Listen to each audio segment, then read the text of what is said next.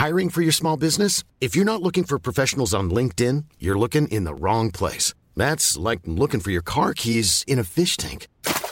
LinkedIn helps you hire professionals you can't find anywhere else, even those who aren't actively searching for a new job but might be open to the perfect role. In a given month, over 70% of LinkedIn users don't even visit other leading job sites. So start looking in the right place. With LinkedIn, you can hire professionals like a professional. Post your free job on linkedin.com slash people today.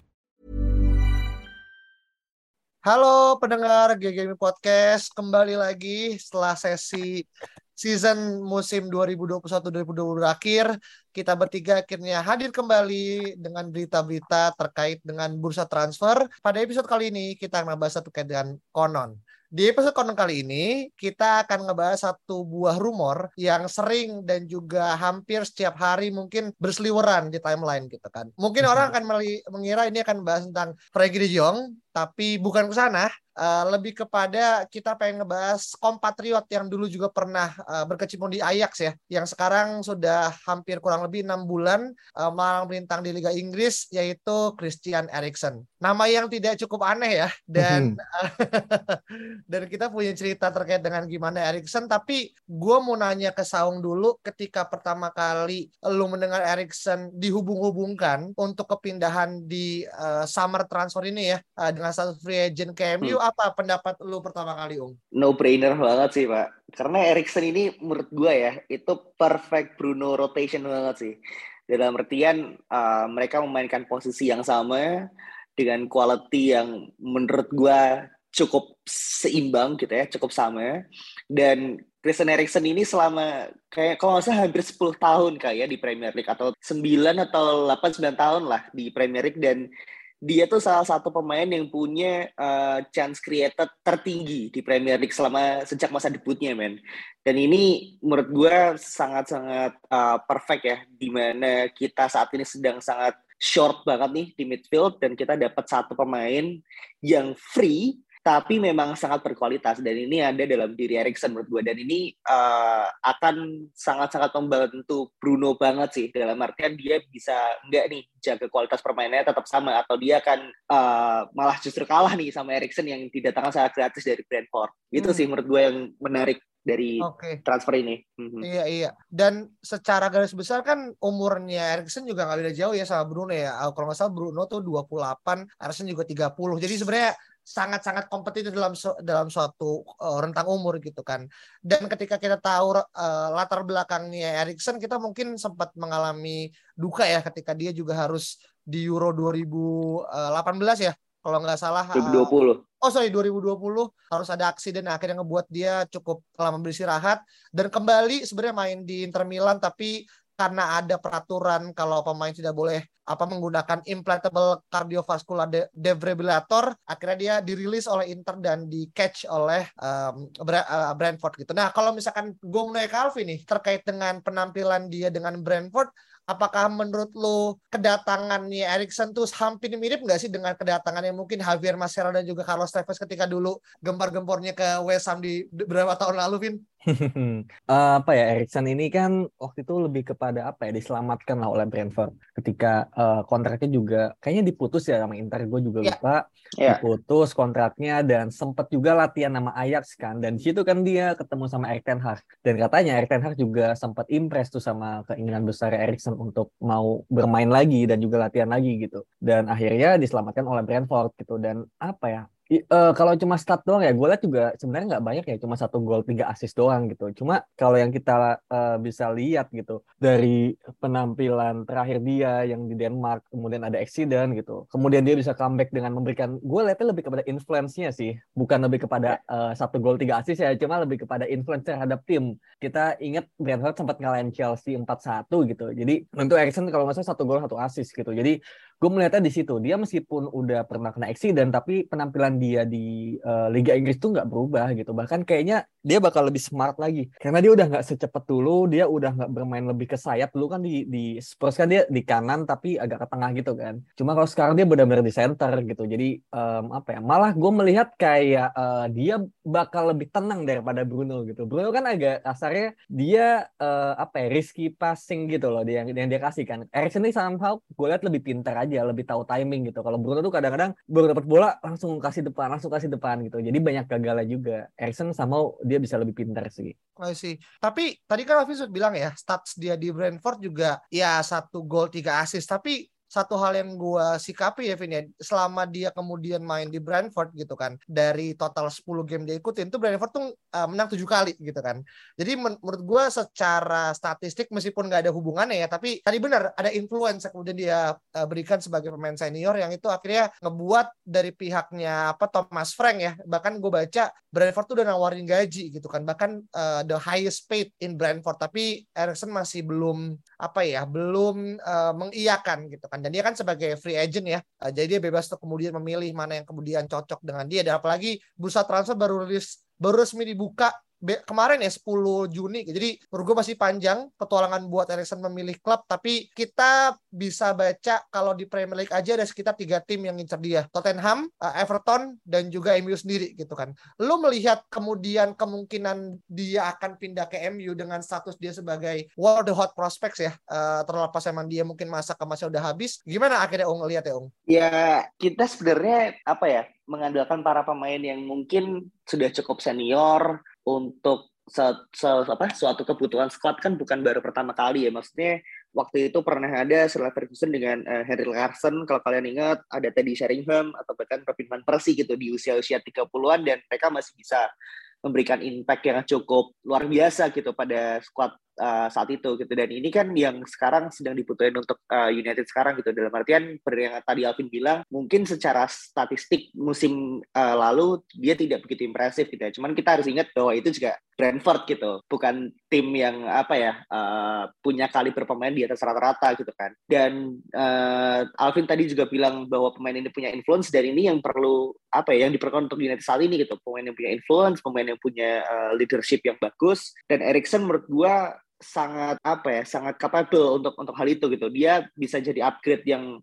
lebih mudah dan lebih bagus daripada Juan Mata menurut gua. Dan ternyata setelah gua baca-baca juga gitu United itu ternyata sempat ini apa namanya mencoba untuk uh, apa menguji mental bukan mental sih apa namanya keyakinan Erikson untuk pindah dari Tottenham ke Inter. Di musim panas yang sama dia tuh United tuh pengen gitu untuk untuk beli si Erikson pada saat itu tuh ternyata di di musim panas yang sama. Cuman ternyata dia pindah ke uh, Inter Milan dan ini mungkin saat yang tepat gitu untuk United akhirnya dapatin jasa Erikson gitu menurut gue gitu sih. Hmm. Dan ini midfield sekarang di bursa transfer tuh banyak yang ini Pak belum teruji menurut gue gitu ya. Selain nama-nama seperti uh, Frankie De Jong, Ruben Neves itu atau Joao Moutinho gitu. Erikson ini bisa jadi pembeda menurut gue di, di nama-nama yang uh, tidak cukup populer gitu dan kita bisa dapetin Erikson itu menurut gue hal yang sangat sangat impresif sih. Mm-hmm. I see, I see. Iya, dan kalau misalkan kita lihat ya, uh, begini, tadi lu sebut nyebutkan beberapa nama yang akhirnya melejit lagi di apa namanya di paruh uh, umur 29 ke atas. Mm -hmm. Tapi menurut gua story-nya Erikson ini agak beda karena emang dia kan bahkan udah banyak orang kemudian nganggap uh, apa karirnya udah finish gitu kan ketika tahun 2000 uh, eh, apa 20 kemarin gitu kan. Jadi menurut mm -hmm. gua adalah sebuah resurrection kali ya, kayak kebangkitan buat Erikson lagi yeah. gitu kan buat dia dan juga kalau misalkan kalian ingat kan juga Erikson pernah main juga kan di Ajax kan tahun 2008 sampai 2010. Meskipun saya mungkin ada Ten Hag, gue nggak tahu masih di mana gitu. Jadi tapi poinnya kalau kita ngomongin Ajax reunion, Erikson tuh memenuhi satu ticking box gitu. betul. Dan betul. Dan fakta bahwa dia menolak kontrak yang panjang dan gaji yang oke okay di Brentford itu uh, fakta bahwa dia tuh masih punya mentality dan daya juang yang sama men sebelum dia uh, ada insiden itu gitu. Dan hmm. ini kan yang harus dimanfaatkan United sebaik mungkin menurut gue walaupun uh, musim ini United tidak punya daya tarik yang uh, cukup oke okay ya dalam artian kita ya miss out uh, Champions League gitu. Cuman kita bisa punya uh, apa nilai jual yaitu ya Erik Ten Hag dan juga prospek yang akan dia jalani musim ini gitu dan harapan gue sih Ten Hag bisa meyakinkan Erikson bahwa kita tuh klub yang tepat sih daripada mungkin Tottenham Hotspur. iya iya uh, ya gue gue juga sama yakin sih gitu kayak it just the matter of time karena um, sekarang tuh fokusnya menurut gue ya memang lebih ke pemain Barcelona itu kan gimana yeah. caranya Erik ten Hag ini bisa apa membujuk gitu kan dan akhirnya kan mau kan gitu jadi kayaknya ini uh, yang benar yang dibilang sama banyak orang juga di Twitter bahwa ini bakal jadi statement signingnya MU gitu untuk memberikan kepada rivalnya bahwa ini MU udah serius nih untuk uh, berjuang untuk musim depan gitu. And then kalau Frankie De Jong udah, nah barulah nanti kita beralih ke pemain-pemain lainnya yang sifatnya mungkin edisional gitu kan, kepada uh, mungkin Erikson atau striker atau sayap kanan kayak gitu sih. Jadi um, kalau chance-nya menurut gue cukup besar gitu karena gue sempat lihat ya gaji terakhir dia di Brentford itu cuma dua puluh lima ribu men gitu. Itu bahkan Anjir. lebih murah daripada Scott McTominay kayak gitu. Itu rendah banget men. Itu se seharga Tuan CB kayak gitu. Jadi uh, wajar aja sih dua puluh lima ribu karena dia yang butuh klub kan pada saat itu. Cuma menurut gue dengan slot uh, kehilangan mata dan Lingard ya mata aja seratus lima puluh ribu Lingard itu seratus ribu kita udah hilang slot 250 ribu nih gitu. Ya masa buat Erikson paling 100 ribu masih oke okay lah dan gratis. Jadi menurut gue, iya kalau MU masih miss out juga sih gue nggak paham lagi sih. Apalagi lawannya juga cuma bersama Everton yang ya apa ya? Ya menurut gue Spurs juga tergantung sih apakah dia masih mau di situ dengan Conte ya gitu sih. Hmm, iya iya. Dan sebenarnya sih pas gue baca ya ini ada satu uh, apa namanya interview yang gue lihat di Sky Sport kalau sebenarnya memang ada keinginan buat uh, dari ini ya dari Erikson yang akhirnya pengen untuk main di Liga Champions. Itu kan akhirnya menjadi daya tarik kenapa Everton mencoba datang gitu kan. Selain emang Conte gue nggak tahu ya apakah Conte pas di tertutup momennya ada apa namanya si Erikson apa enggak ya. Cuman menurut gue ya ini adalah baik lagi ya berdiri MU musim ini adalah bagaimana ketika kita ngomong Liga Champions kita akan selalu out of discussion gitu. Karena kita tidak berkecimpung di sana gitu. Tapi kalau misalkan jangka panjangnya mungkin uh, masih ada hal yang kemudian akhirnya lebih fokus pada project gitu. Nah kalau ngomongin terkait dengan posisi tadi kan Alvin sempat ngomong ya kalau kemudian Erikson bisa menjadi semacam kayak week in week out rotation ya Vin ya dengan uh, Bruno Fernandes gitu kan. Tapi iya, iya. dengan kemampuan uh, dia yang kemudian akhirnya sekarang mulai menurun segala macam, uh, gimana kemudian lu bisa melihat pola yang akhirnya akan terjadi di antara Erikson terus juga Fernandes sama Donny van de Beek, Iya, kita perlu ingat sih Pak, kalau kita tuh musim ini udah ditinggal Pogba, Mata, Matic, dan Lingard ya. Jadi kita practically sekarang cuma punya uh, Fred, McTominay, Van de Beek, dan juga uh, Bruno Fernandes gitu. Kalaupun nanti akan ada uh, Erikson yang datang gitu, ini kan masih masih apa ya? Kita tuh masih kurang banget nih di midfield sebenarnya gitu. Dan kita masih ada kompetisi Europa League gitu ya, yang mainnya aja di malam Jumat dan dengan jadwal yang menurut gue cukup gila gitu ya dengan sangat mepet sekali biasanya Europa League dengan Premier League ini pasti gue harap sih nggak akan ada impact yang cukup ini ya uh, apa namanya cukup masif gitu dalam artian kalau misalkan nanti kita Bruno Fernandes main terus atau nanti Erikson main terus atau bahkan Dodi van de Beek yang nantinya akan uh, malah tersisihkan kembali gitu ya gue rasa sih nggak mungkin itu karena Erik Ten Hag sendiri menurut gue bukan hanya seorang uh, manajer yang oke okay, tapi juga dia punya uh, taktik yang oke okay, gitu sih dengan uh, ini dari dari analisa Campbell gue melihat Ajax yang ini ya nggak nggak sesering itu ya yeah, cuma yeah. menurut gue cuman menurut gue dia punya capability yang uh, cukup bagus nih dalam melihat pemain gitu. Mana pemain yang perlu dimainkan, mana yang enggak gitu. Dan Bruno Fernandes ini tentu aja dia nggak akan bisa main 60-50 match selama semusim terus-terusan gitu.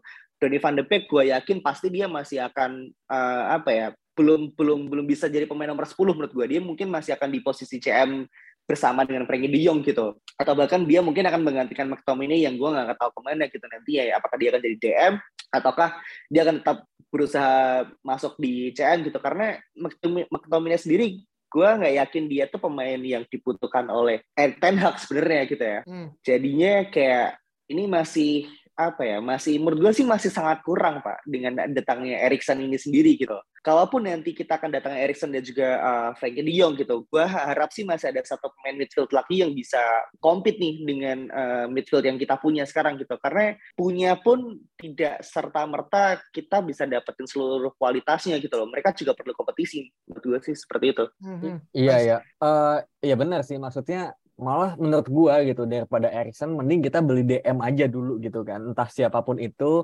Karena kalau misalnya again ya misalnya uh, mau mengakomodir uh, Frankie De Jong ya itu kan kita lihat di Ajax ya ada namanya uh, Shone gitu. Dia menjadi seorang DM yang ya dia tipenya sitter gitu. Dia cuma nge-backup Frankie De Jong dia ngambil bola dari belakang and then dia bakal accelerate buat sampai ke depan gitu. Entah dengan passing entah dengan uh, dribbling gitu. Cuma satu hal yang pasti adalah kita nggak punya pemain seperti itu gitu. Scott nggak bisa dari sisi positioning dia jelek gitu. Fred apalagi kita tahu dia uh, apa ya kayak uh, lah. box to box sih. Iya, box to box yeah. semua. Hmm. Uh, uh, jadi menurut gua memang kita masih butuh tuh DM. Jadi kayak percuma lu beli Frankie De Jong tapi lu gak punya DM tuh lu nggak memberikan proteksi yang baik gitu. Dan Erikson ini kan tipenya lebih kepada apa ya? Uh, rotasionalnya Bruno gitu dan it, it, itu itu itu bagus gitu. Cuma jangan sampai kita jadi nggak beli DM sih gitu. Dan kalau tadi uh, apa dia nanya gitu kan uh, apa formasi seperti apa menurut gue ya formasi nggak akan berubah, akan 4-3-3 juga dan Erikson nggak mungkin ada di double pivot gitu kan. Kenapa Brentford uh, di musim lalu gitu bisa mainin Erikson di double pivot karena formasinya 5 back kan gitu kan. Jadi proteksinya ada tiga di belakang. Tapi kalau kita 4-3-3 nggak mungkin dia double pivot gitu. Pasti di AM. Kalaupun sayap kanan, gue agak nggak begitu yakin gitu kan. Karena dia udah lacking of speed, lacking of apa ya kayak buat bermain jauh di ujung gitu. Karena kita tahu Ten Hag itu sayap itu benar-benar uh, apa di width gitu kan di di di ujung banget gitu bukan yang sayap ke dalam gitu. Jadi menurut gua Erikson kalaupun datang dia benar-benar akan di nomor 10 rotasional dengan Bruno ataupun dengan Van de Beek gitu. Literally rotasional dan itu sangat bagus buat Bruno biar dia bisa meningkat lagi. Benar, benar, benar. Dan kalau tadi ngomongin McTominay ya, gue baca satu tweet ya di di ini kalau nggak salah dari reflectionnya dari apa UEFA Nation League ya. Ada yang bilang kalau di Scotland kan pakai tiga back ya. Bahkan mm-hmm. McTominay tuh nggak masuk ke dalam starting line up gitu. Terus orang bilang kayak and then United apa dan MU kemudian akhirnya menggantungkan starting elevennya pada orang yang bahkan nggak masuk ke starting eleven di Scotland itu adalah suatu hal yang benar-benar lucu gitu. Titipan kan ini, titipan, titipan Ferguson ini kayaknya. Titipan Ferguson.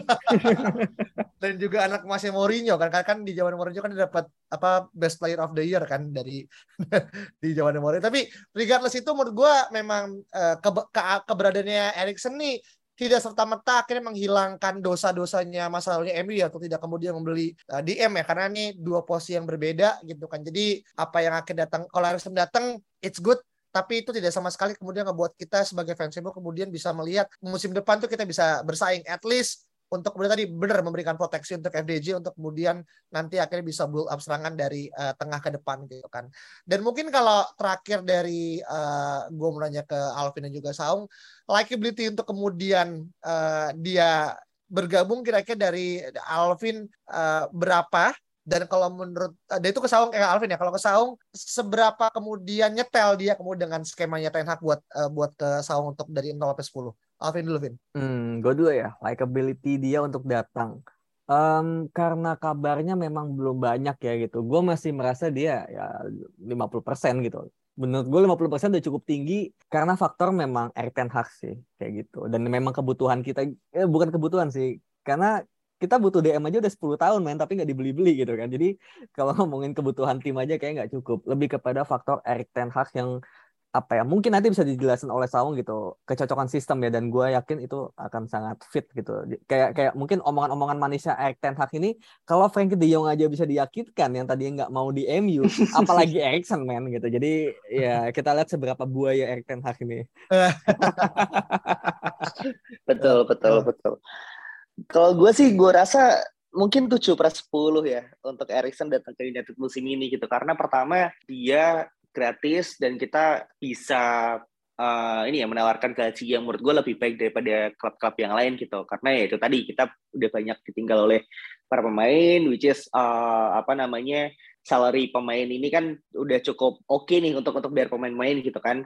Uh, itu satu. Dan kedua uh, United tetaplah United menurut gue walaupun kita tanpa Champions League walaupun kita main di Europa League walaupun kita sangat buruk musim lalu gitu. Cuma kalau compare dengan Everton atau dengan Tottenham Hotspur ya kita masih tetap United gitu menurut gue gitu dan uh, gue rasa sih Erikson di penghujung karirnya gue yakin pasti dia akan tetap memilih yang terbaik sih. Ibaratnya kayak ketika lo di umur segitu ya pasti lo milih yang mapan dan oke okay lah harusnya ya.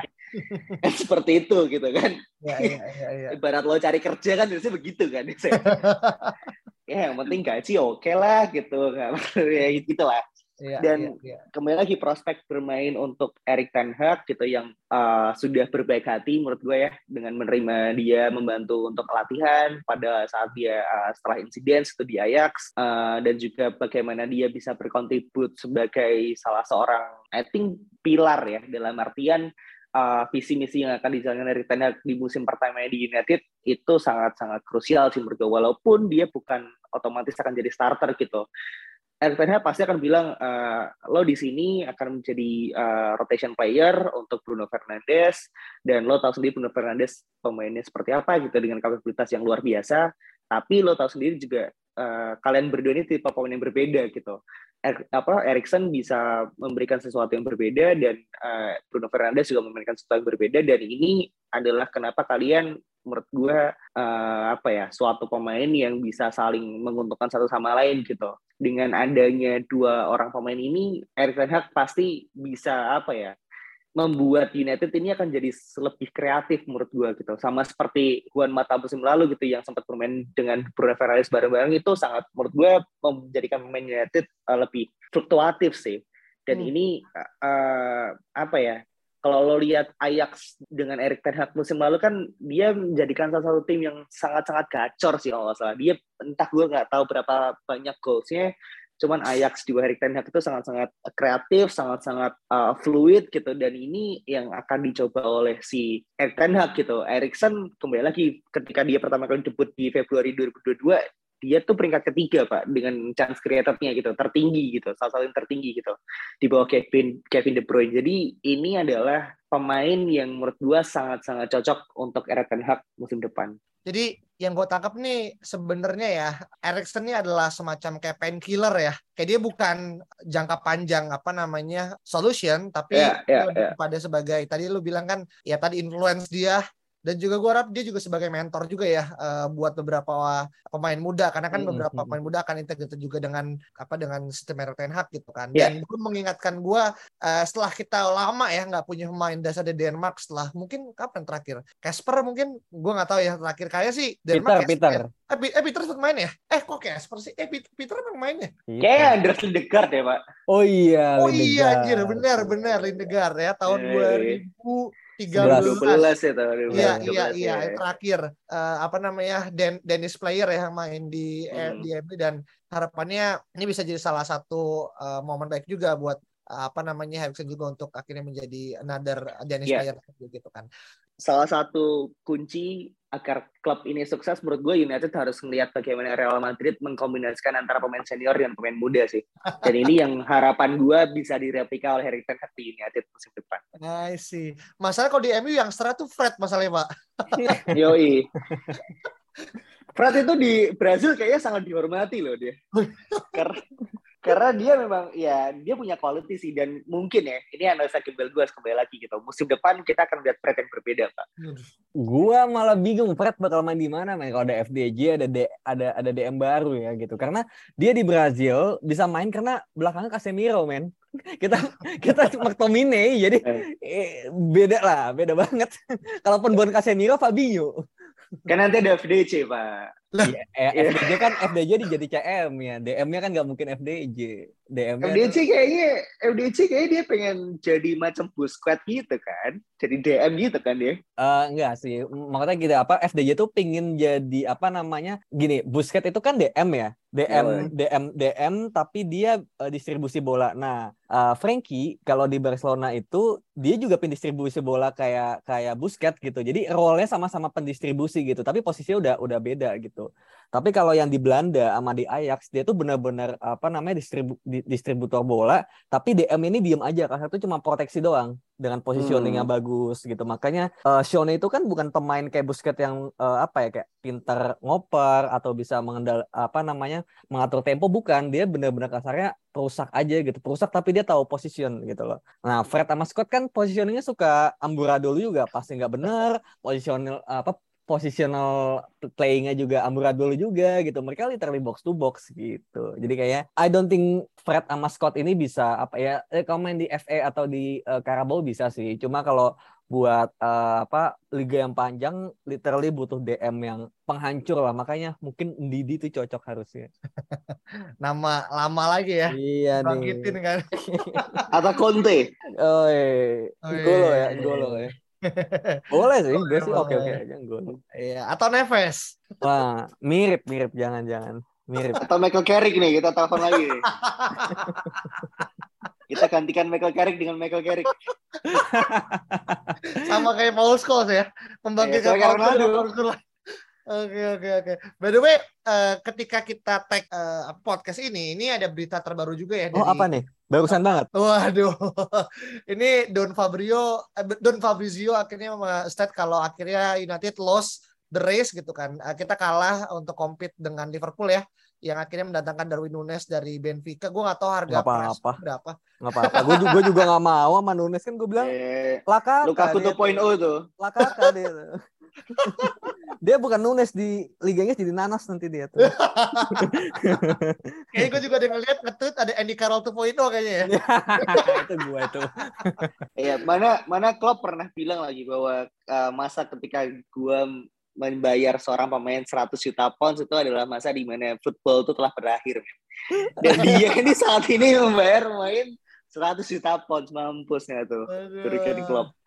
Iya iya iya. Oke, Hun, apa akhirnya ya kita udah harus berpindah ya dan sebenarnya apa yang gue bilang gitu. Kayak gue juga pernah ngetut kan. Gue malah bukan berharap Nunes sepertinya berharap engkungku gitu kan. Kalau misalkan emang ngomonginnya as in uh, apa forward ya gitu kan. Meskipun mungkin posisinya bisa jadi agak beda tapi ya kita udah merelakan ya Nunes akhirnya ke Liverpool dan tinggal menunggu lagi kabar konon berikutnya siapa yang kita bahas apakah masih di midfield apakah mungkin ada rumor-rumor lagi di bagian defender atau bahkan ke bagian attacker? Nanti kita akan coba. Bahas thank you so much. Sampai ketemu di episode berikutnya. Bye bye